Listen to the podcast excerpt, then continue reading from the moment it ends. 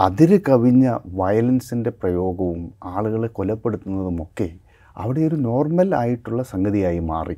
ഇവിടെ അമേരിക്കയുടെ നിർദ്ദേശങ്ങൾ പോലും ഇസ്രായേൽ ചെവിക്കൊള്ളാൻ തയ്യാറാകാതെ നിൽക്കുന്ന ഒരു കാഴ്ച നമ്മൾ കാണുന്നുണ്ട്.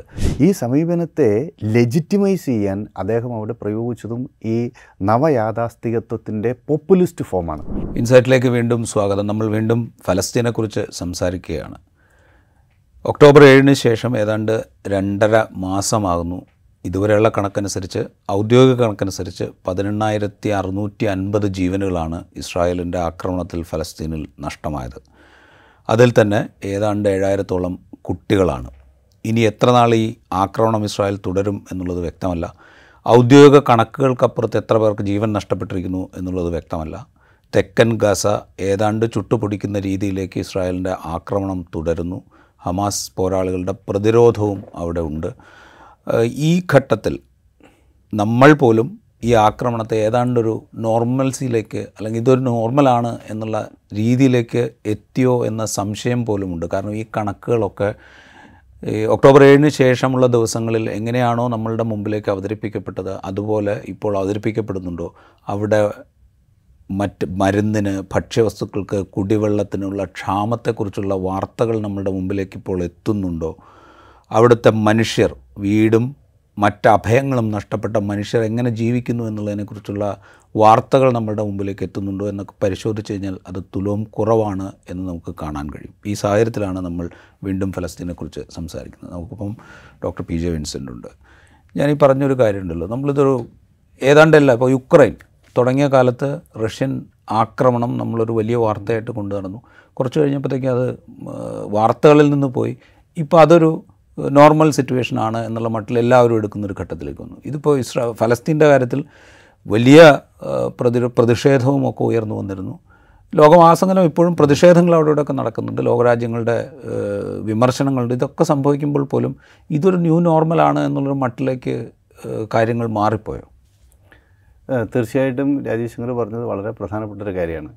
ഇത് ചരിത്രപരമായി ലോകത്ത് എല്ലായിടത്തും സംഭവിച്ചതും ഇപ്പോൾ സംഭവിച്ചുകൊണ്ടിരിക്കുന്നതുമായ ഒരു കാര്യമാണ്.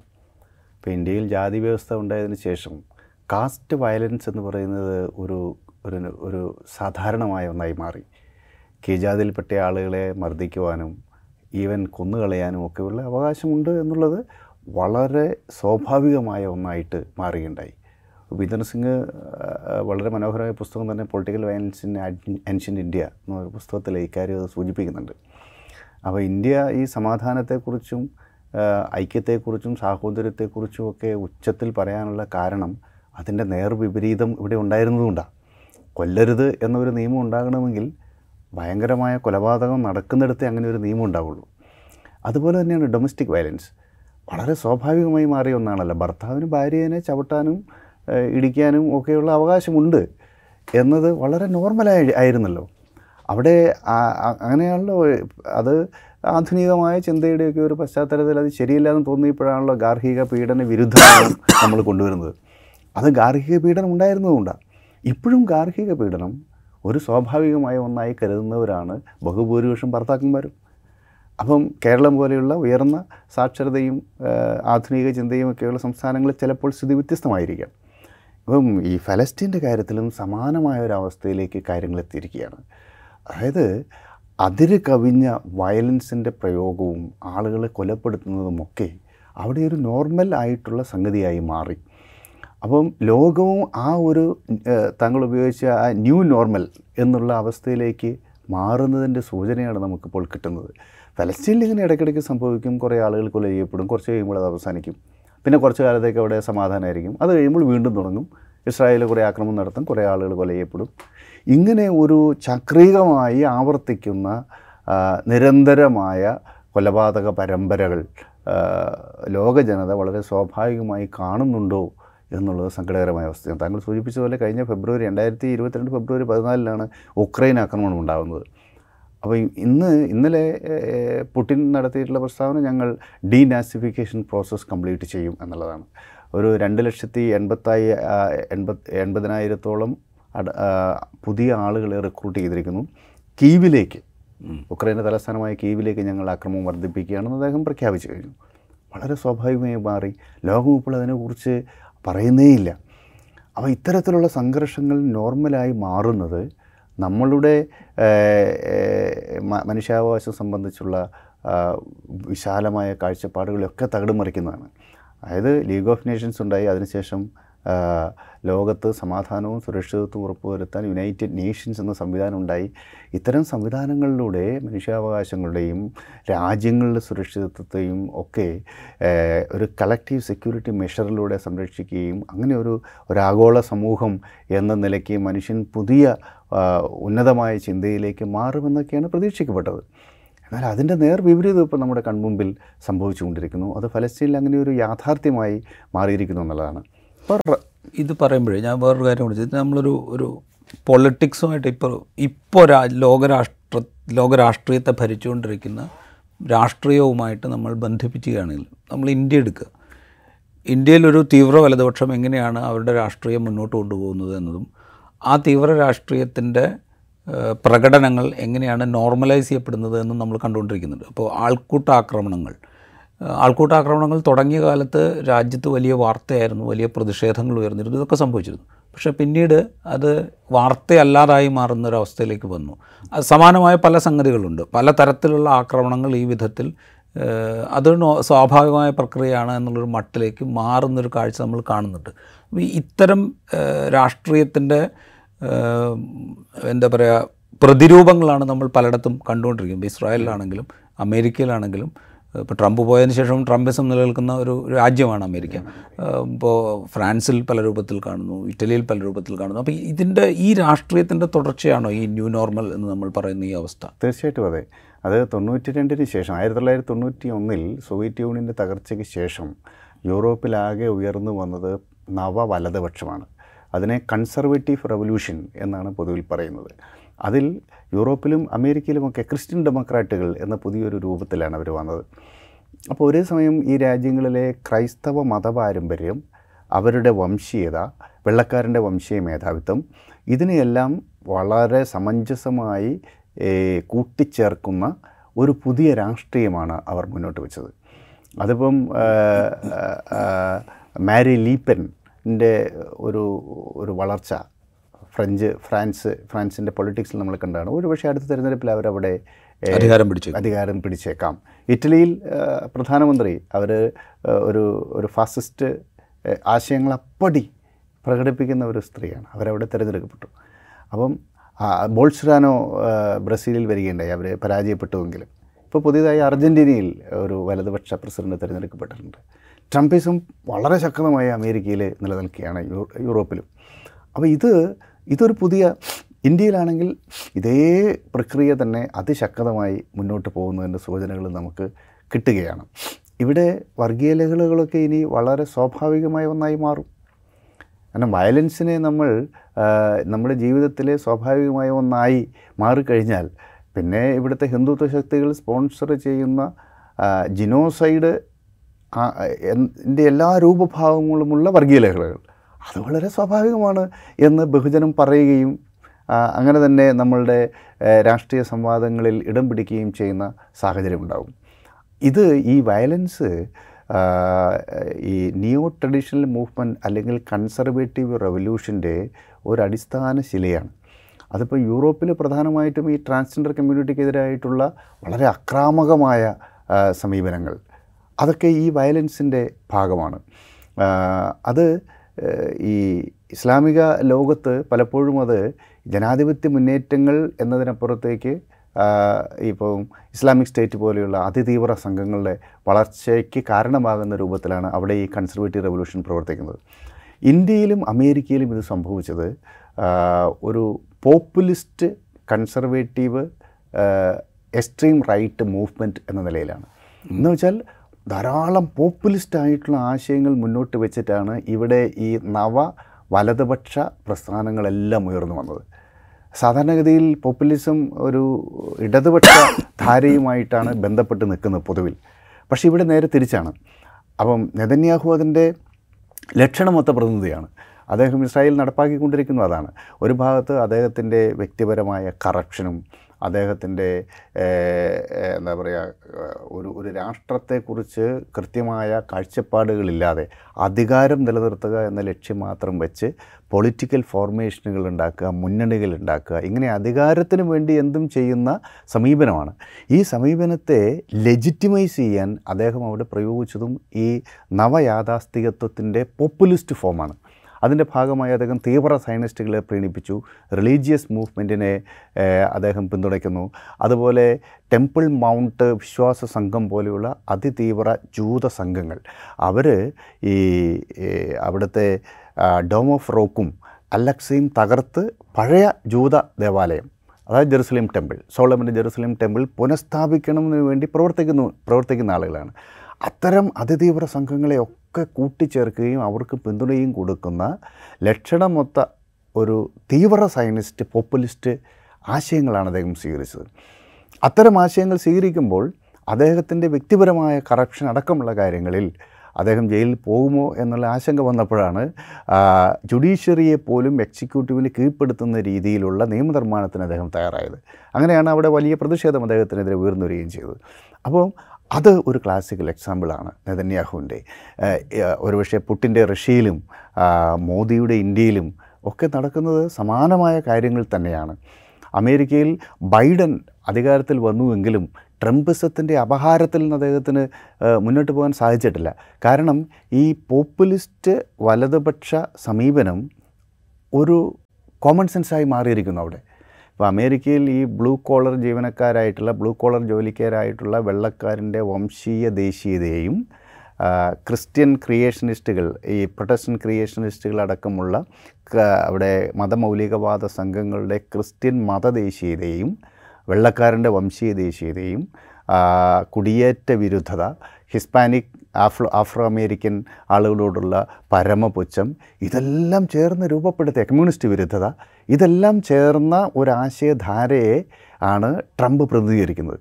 അവിടെ അവിടുത്തെ വെള്ളക്കാരിൽ വലിയ ഭൂരിപക്ഷം വരുന്ന വിഭാഗക്കാരാണ് ഈ ബ്ലൂ കോളർ ജോലിക്കാർ. അപ്പോൾ അവരെ അവരെ സംബന്ധിച്ചിടത്തോളം അവരുടെ ജോലികൾ നഷ്ടപ്പെടാനുള്ള കാരണം അവരുടെ ലോ പ്രൊഫൈൽ ലൈഫിന്റെയൊക്കെ കാരണം ഈ കുടിയേറ്റക്കാരാണ് എന്നൊക്കെ പറഞ്ഞ് ഈ വെള്ളക്കാരന്റെ വംശീയ ദേശീയതയെ ഉണർത്താനും അതിന്റെ കൂടെ ഈ ക്രിസ്ത്യൻ മതമൗലികവാദത്തെ കണ്ണു ചേർക്കാനും ഒക്കെ കഴിഞ്ഞതോടുകൂടിയാണ് അദ്ദേഹം വലിയ വിജയം സാധ്യമായത്. അദ്ദേഹം പുറത്തു പോയെങ്കിലും ട്രംപിസം ഇവിടെ അവിടെയും അവിടെ നിലനിൽക്കുന്നു എന്നുള്ളതാണ് ഒരു വസ്തുത. ഇത് പറയുമ്പോൾ ഈ ട്രംപിസം നിലനിൽക്കുന്നു എന്നുള്ളതിന്റെ വേറൊരു എക്സ്റ്റെൻഡഡ് എക്സാമ്പിളായിട്ട് നമുക്ക് ഇപ്പോൾ അമേരിക്ക ഇസ്രായേലിനോട് കാണിച്ചുകൊണ്ടിരിക്കുന്ന ഇസ്രായേലിന് കൊടുത്തുകൊണ്ടിരിക്കുന്ന സർവ പിന്തുണയെയും അതായത് മുൻകാലത്ത് തന്നെയുള്ള പിന്തുണയാണ്. പക്ഷേ ഇപ്പോൾ ഇത്രയും നരമേധം നടക്കുമ്പോൾ പോലും ആ പിന്തുണയിൽ ഒരംശം പോലും കുറയ്ക്കാതെയാണ് അമേരിക്ക നിൽക്കുന്നത്. അപ്പോൾ പോലും ബൈഡൻ ഇടയ്ക്ക് ചില നിയന്ത്രണങ്ങളും നിയന്ത്രണങ്ങളെങ്കിലും വേണം എന്ന് ഇസ്രായേലിനോട് ആവശ്യപ്പെടുന്ന കാഴ്ച നമ്മൾ കണ്ടു. സൗത്തേൺ ഗാസയിൽ ഇത്തരം ഈ മനുഷ്യ മനുഷ്യാധിവാസ കേന്ദ്രങ്ങൾ ലക്ഷ്യമിട്ടുകൊണ്ടുള്ള ആക്രമണം നടത്തരുത് എന്ന് പറയുന്നത് നമ്മൾ കണ്ടു. അമേരിക്കന്റെ അമേരിക്കയുടെ വിദേശകാര്യ സെക്രട്ടറി അടക്കമുള്ള ഉദ്യോഗസ്ഥർ ഇസ്രായേലുമായി ചർച്ച നടത്തുന്ന കാഴ്ച നമ്മളുണ്ട്. പക്ഷേ ഇവിടെ അമേരിക്കയുടെ നിർദ്ദേശങ്ങൾ പോലും ഇസ്രായേൽ ചെവിക്കൊള്ളാൻ തയ്യാറാകാതെ നിൽക്കുന്ന ഒരു കാഴ്ച നമ്മൾ കാണുന്നുണ്ട്. അപ്പോൾ ഈ അമേരിക്കയുടെ ഒരു റെലവൻസ് പോലും ആഗോള രാഷ്ട്രീയത്തിൽ അമേരിക്കയുടെ ഒരു റെലവൻസ് പോലും ഒരുപക്ഷെ ഈ ഇസ്രായേലിന്റെ അവരുടെ നിർദ്ദേശങ്ങൾ ഇസ്രായേൽ തള്ളിക്കളയുമ്പോൾ അമേരിക്കയുടെ റെലവൻസ് പോലും ചോദ്യം ചെയ്യപ്പെടുന്നുണ്ട്. യെസ് തീർച്ചയായിട്ടും ഉണ്ട്. യഥാർത്ഥത്തിൽ കഴിഞ്ഞ രണ്ടായിരത്തി ഇരുപത്തിരണ്ട് ഒക്ടോബർ ഫെബ്രുവരി പതിനാലിന്റെ റഷ്യ ഉക്രൈൻ യുദ്ധം ഉണ്ടായില്ലായിരുന്നെങ്കിൽ അമേരിക്ക ഒരുപക്ഷെ ലോകത്തിന്റെ പ്രാന്തങ്ങളിലേക്ക് ഇതിനകം തന്നെ പോകുമായിരുന്നു. അപ്പം യൂറോപ്പ് ഏറെക്കുറെ യൂറോപ്യൻ യൂണിയൻ ഏറെക്കുറെ അമേരിക്കയെ അമേരിക്കൻ പോളിസികളെ നിഷേധിക്കുന്ന അവസ്ഥയുണ്ടായിരുന്നു. ബ്രെക്സിറ്റ് വന്നതോടുകൂടി അമേരിക്കയുടെ ഏറ്റവും ശക്തനായ പിന്തുണക്കാരൻ യൂറോപ്യൻ യൂണിയൻ ഇല്ലാണ്ടായി. യൂറോപ്യൻ യൂണിയൻ നിലവിൽ ഡോമിനേറ്റ് ചെയ്യുന്നത് ജർമ്മനിയാണ്. ജർമ്മനി അമേരിക്കയുടെ എല്ലാ ആഗോള നയങ്ങളെയും കണ്ണടച്ച് പിന്തുണയ്ക്കുന്ന ഒരു രാജ്യമേ അല്ല. ഇപ്പോഴും ജർമ്മനിക്കും ഫ്രാൻസിനുമാണ് യൂറോപ്യൻ യൂണിയന്റെ മേലെ സമഗ്രമായ നിയന്ത്രണം. പക്ഷേ ഈ ഉക്രൈൻ യുദ്ധത്തിന്റെ പശ്ചാത്തലത്തിൽ ഒരു റഷ്യ പേടി പഴയതുപോലെ സോവിയറ്റ് യൂണിയൻ നിലനിന്ന കാലത്ത് പശ്ചിമ യൂറോപ്പിൽ സോവിയറ്റ് യൂണിയൻ എപ്പോഴും ആക്രമിക്കും എന്നുള്ള ഒരു ഭീതിയുടെ പശ്ചാത്തലമുണ്ടായിരുന്നു. സമാനമായ ഒരു റഷ്യ പേടി ഉണ്ടാക്കാൻ അത് സ്വാഭാവികമായി ഉണ്ടായി വന്നു എന്നുള്ളത് ഒരു വാസ്തവമാണ്. അങ്ങനെയാണ് നാറ്റോയിലേക്ക് കൂടുതൽ അംഗങ്ങൾ വരുന്നു. ഫിൻലാൻഡിന് അംഗത്വം കിട്ടി. സ്വീഡൻ സ്വതന്ത്രമായി എന്ന രാജ്യം ഇപ്പോൾ നാറ്റോയിൽ അംഗമായി ചേരാൻ താല്പര്യപ്പെടുന്നു. കിഴക്കൻ യൂറോപ്പിൽ പല രാജ്യങ്ങളും വീണ്ടും നാറ്റോയുടെ സൈനിക സംരക്ഷണത്തിലേക്ക് വരാൻ താല്പര്യപ്പെടുന്നു.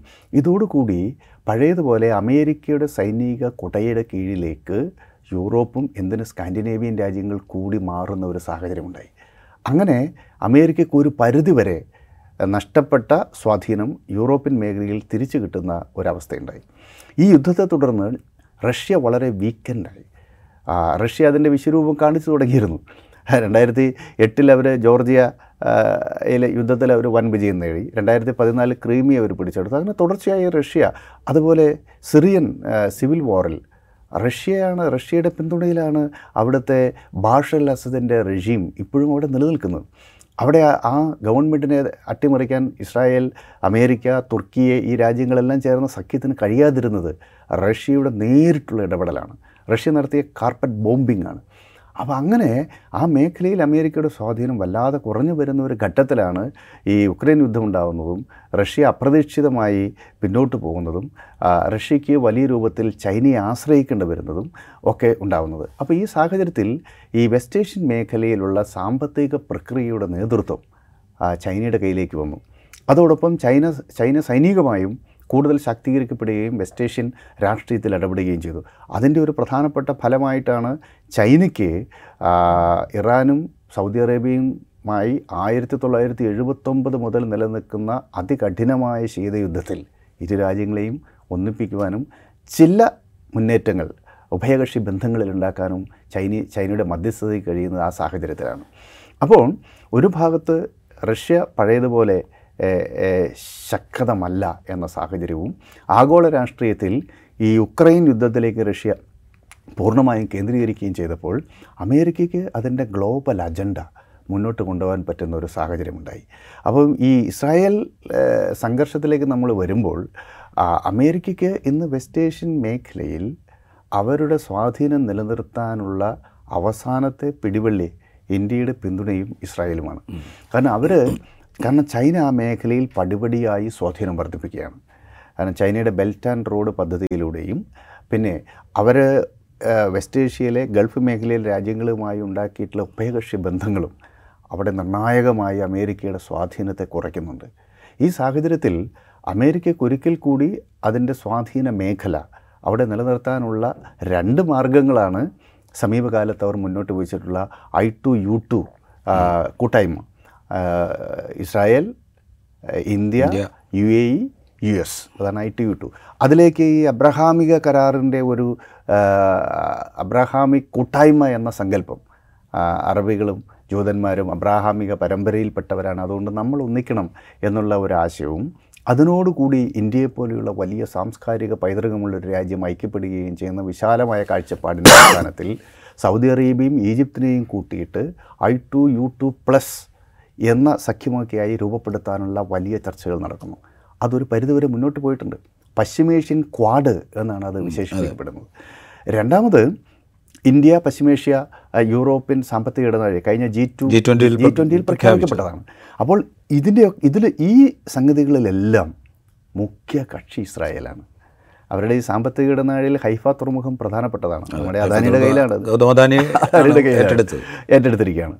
ആ അതുപോലെ നാല് രാജ്യങ്ങളാണ് അതിലുള്ളത്. അതിൽ അതിൽ Israel Jordan Saudi Arabia U A അപ്പം ഇവിടെയൊക്കെ ഇറാൻ ഒരു വലിയ സൈനിക ശക്തി എന്ന നിലയിൽ ഇസ്രായേൽ ഇസ്രായേലിന്റെ സ്ട്രാറ്റജിക് ആയിട്ടുള്ള പ്രാധാന്യവും അതിന്റെ സൈനികമായ ശക്തിയും അതിന്റെ ടെക്നോളജിയും ഇത് വളരെ പ്രധാനപ്പെട്ട പങ്ക് വഹിക്കുന്നുണ്ട്.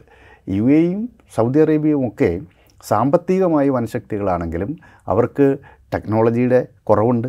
സൈനികമായി അവർ ശക്തരല്ല. പിന്നെ ഒരു ഇന്റർനാഷണൽ പൊളിറ്റിക്കൽ ക്ലൗട്ട് അത് ഈ അറബ് ലോകത്തിനപ്പുറത്തേക്ക് വലുതായ രൂപത്തിൽ അവർക്ക് പ്രയോഗിക്കാൻ പറ്റില്ല. പിന്നെ വളരെ ചെറിയ രാജ്യങ്ങളാണ് അവർക്ക്. അപ്പോൾ ഇസ്രായേലിനെ കേന്ദ്രീകരിച്ചാണ് അമേരിക്കയുടെ പശ്ചിമേഷ്യൻ നയം നിലനിൽക്കുന്നുള്ളത് എന്നതുകൊണ്ട് ഇസ്രായേലിന്റെ എന്നെ ഇസ്രായേൽ അമേരിക്കയുടെ ഒരു നിലപാടിനെ അംഗീകരിച്ചില്ലെങ്കിൽ പോലും അവർക്ക് ഇസ്രായേലിനെതിരെ ഒരു നടപടി എടുക്കുക ഇന്നത്തെ സാഹചര്യത്തിൽ സാധ്യമായിരിക്കും. പ്രയാസമായിരിക്കും. പ്രയാസമായിരിക്കും. ഓക്കെ. ഇത് പറയുമ്പോൾ ഈ അമേരിക്കൻ പ്രസിഡന്റ് അമേരിക്ക ഒരു പ്രസിഡന്റ് ഇലക്ഷനിലേക്ക് പോവുകയാണ്. ബൈഡൻ രണ്ടാമത് മത്സരിക്കും എന്നുള്ള പ്രഖ്യാപനം ഓൾറെഡി നടത്തി കഴിഞ്ഞിട്ടുണ്ട് ട്രംപ് ഒരുപക്ഷെ റിപ്പബ്ലിക്കൻ പാർട്ടിയുടെ സ്ഥാനാർത്ഥിയായി വന്നേക്കാം എന്നുള്ള അഭ്യൂഹങ്ങളുണ്ട്. ഇതൊരുപക്ഷെ അമേരിക്കയുടെ ആഭ്യന്തര രാഷ്ട്രീയത്തിൽ പോലും പ്രതിഫലനങ്ങൾ ഉണ്ടാകില്ല. കാരണം വെച്ചാൽ അമേരിക്കയിൽ ഈ ഈ യുദ്ധ ഇസ്രായേലിന്റെ വംശഹത്യാ ശ്രമത്തിനെതിരായ പ്രതിഷേധം ശക്തമായിട്ടുണ്ട്. ഈ ഡെമോക്രാറ്റുകളും റിപ്പബ്ലിക്കുകളുമായിട്ട് റിപ്പബ്ലിക്കൻസുമായിട്ട് നമ്മൾ താരതമ്യം ചെയ്യുമ്പോൾ കുറച്ചുകൂടെ മയപ്പെട്ട നിലപാട് എടുത്തുകൊണ്ടിരുന്ന ഒരു പാർട്ടിയാണ് ഡെമോ മയപ്പെട്ടതെന്ന് പറയുമ്പോൾ കൂട്ടത്തിൽ മെച്ചം എന്ന് പറയാൻ പാകത്തിലുള്ള നിലപാടെടുത്തിരുന്നത് ഡെമോക്രാറ്റിക് പാർട്ടി ഇത് അമേരിക്കയുടെ ആഭ്യന്തര രാഷ്ട്രീയത്തിൽ ഉണ്ടാക്കാൻ പോകുന്ന കാലുഷ്യങ്ങളില്ലേ? തീർച്ചയായിട്ടും ഉണ്ടാവും.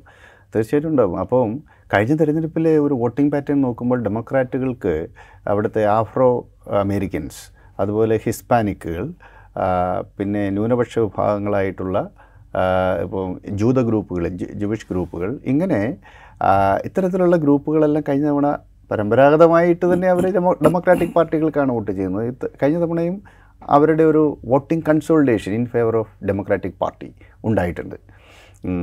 അത് പക്ഷേ അതങ്ങനെ നിലനിൽക്കണമെന്നില്ല. ഇപ്പോഴത്തെ ഒരു സാഹചര്യത്തിൽ അത് ആഭ്യന്തര രംഗത്ത് വലിയ അഭിപ്രായ വ്യത്യാസങ്ങൾക്ക് കാരണമാകും അതിലൊന്ന് ഇപ്പോൾ ന്യൂയോർക്ക് ടൗൺ സ്ക്വയറിൽ രണ്ടായിരത്തിലധികം ജൂതന്മാർ ഫ്രീ ഫ്രീ ഫ്രീ ഫലസ്റ്റൈൻ എന്ന സ്ലോഗൻ ഉയർത്തിക്കൊണ്ട് അവിടെ സംഘടിച്ചു.